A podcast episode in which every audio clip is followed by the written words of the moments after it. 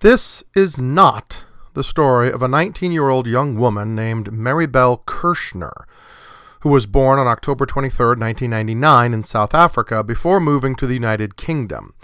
It will not be about Ms. Kirschner's name change to Belle Delphine, nor will it be about her early career as an Instagram celebrity at age 14, in which she posted photographs of herself dressed in costume as various cartoon characters. That's known in the internet world as cosplay, by the way, as in costume play.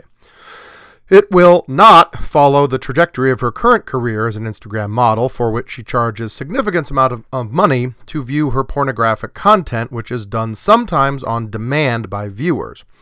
Viewers, of whom there are an estimated 4.2 million, who pay the steep price of becoming a patron, the higher levels of access are set at $2,500 a month, can ask for videos on various subjects videos of Delphine eating a pizza, sitting in a refrigerator, or hugging a dead squid onto which googly eyes have been affixed.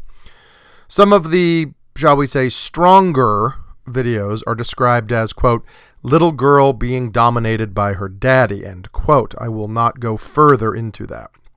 In addition, this podcast will not be about her latest stunt, which was selling very small tubs of her bathwater for $30. The ad copy read in part, quote, Bathwater for all you thirsty gamer boys, end quote. It's worth noting that the pun Miss Delphine was employing had to do with the word thirsty, which in modern slang usage means desperate for sexual activity. It's a rather clever pun, I must say. Tubs of her bathwater sold out almost immediately. Videos of customers who had claimed to have purchased the bathwater surfaced soon afterward. Videos of customers claiming to drink the bathwater, make macaroni and cheese using it, or vaping it. In addition, a libelous story began circulating that many customers who had ingested the water had contracted herpes. Miss Delphine herself had to address these rumors in her own videos, so if you've read the headline, Instagram fairy pornographer denies her $30 bathwater gave followers herpes, now you know how that headline came to be. Nope. This podcast will not be about that. What will it be about, you say? Well, I'm glad you asked. I could go for quite some time on Instagram models or Snapchat ones or YouTube celebrities who have attracted a huge following through the genius activities of opening boxes, playing video games, or drawing cat eyes on themselves. This is what our modern culture now contains. Vapid neo celebrities like the Kardashians now seem positively substantive by comparison. And fogies like me the term fogey comes from 1811, at which time it was derived from the French fougue, spelled F O U G U E U X, which means spirited. It now means an older, socially conservative, or reactionary person. Shake their heads in wonderment about what the world is coming to. It seems slightly hypocritical to do so, though, especially on a podcast. And now we're getting closer to the point of this week's rant, this week's installment. It has to do with our feelings towards such folk.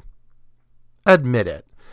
You get angry when you hear stories of some Instagram celebrity like Ms. Delphine getting very rich from their activities, activities about which you say, I could have done that. You find yourself furious at her for posing in her fairy cat elf lingerie with her pink hair and soft focus filter, winking seducta innocently that's a new term I'm coining. At the camera with instructions as to how to donate money to her. You turn to your friend and say, Look at this thot, which is a, a charming little acronym T H O T, which translates to that whore over there. Yes, yes, I realize whore starts with a W not an H, but that's urban slang for you. In short, you're enraged at the idea that this person has found success, fame, wealth, popularity, all three, in a way you find unfair or unworthy. How is it, you cry, that this little tramp can make thousands of dollars selling her bathwater when I have to go to work day in and day out and teach AP English and great essays and, well, you get the picture. Or perhaps it's not the money to which you object, but the fame.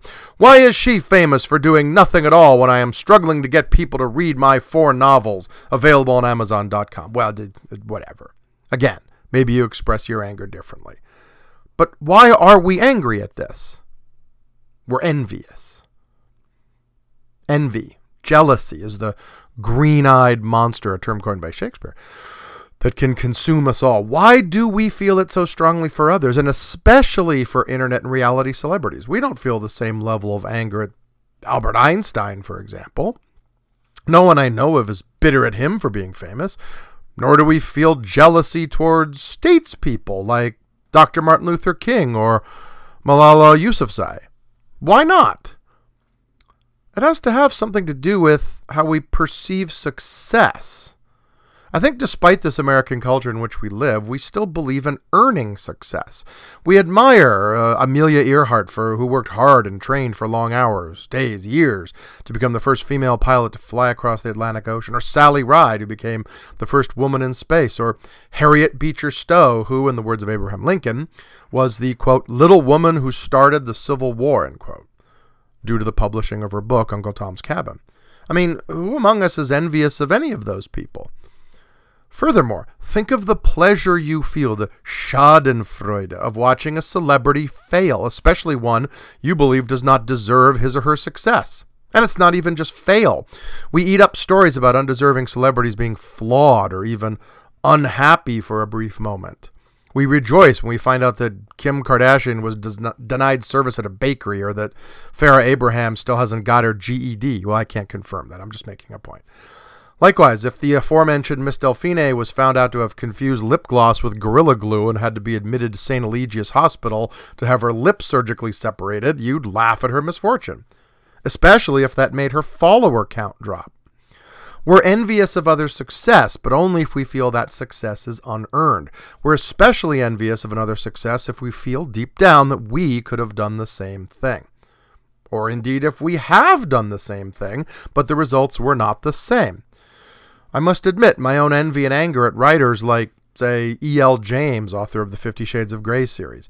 I grudgingly admit that I travel to sites like Goodreads to review the negative reviews of her books, of which there are many. I don't like it, but I have to admit that I get angry and jealous when someone else finds success in a field I am struggling to find it in, and when I feel I am better than they are. It's that last part that gets us, isn't it? I think most of us don't begrudge success to those we feel are worthy of it, not to put too fine a point to it, but I think when we feel success is proportioned out in the right way, we are perfectly willing to smile at others' fame or wealth. J.K. Rowling deserves her money and fame. E.L. James does not. Meryl Streep deserves her wealth and popularity. Belle Delphine does not. Likewise, when you see that piece of abstract art has sold at auction for $500,000, you get angry. I could have done that, you say as you look at a Jackson Pollock change hands. We make those judgments all the time, but are we right to do so? Who am I to decide that Belle Delphine doesn't deserve her fame, or to heap scorn upon her, or even to wish harm upon her? Do I get to make those judgments? Her fame and success do not impact me, so why does it anger me that she has the attention of millions of people and probably more money than I will ever see? When did I become the arbiter of who is worthy of success and in what amount? Aren't there millions upon millions of people in other parts of the world without clean water, healthcare, safety, food, love, who could condemn me for what I have received without earning it? In short, why am I bitter about this? Am I really bitter at Miss Delphine and her cat ears, or am I actually angry at myself for not achieving more?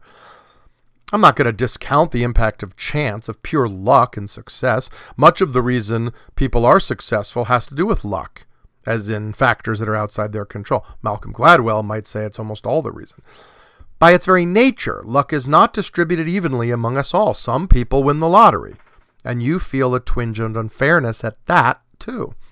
But even allowing for luck, aren't we truly upset at ourselves when we envy someone else's success? That's why we don't get angry at Harriet Beecher Stowe. We don't attribute her success to luck as much as talent and hard work.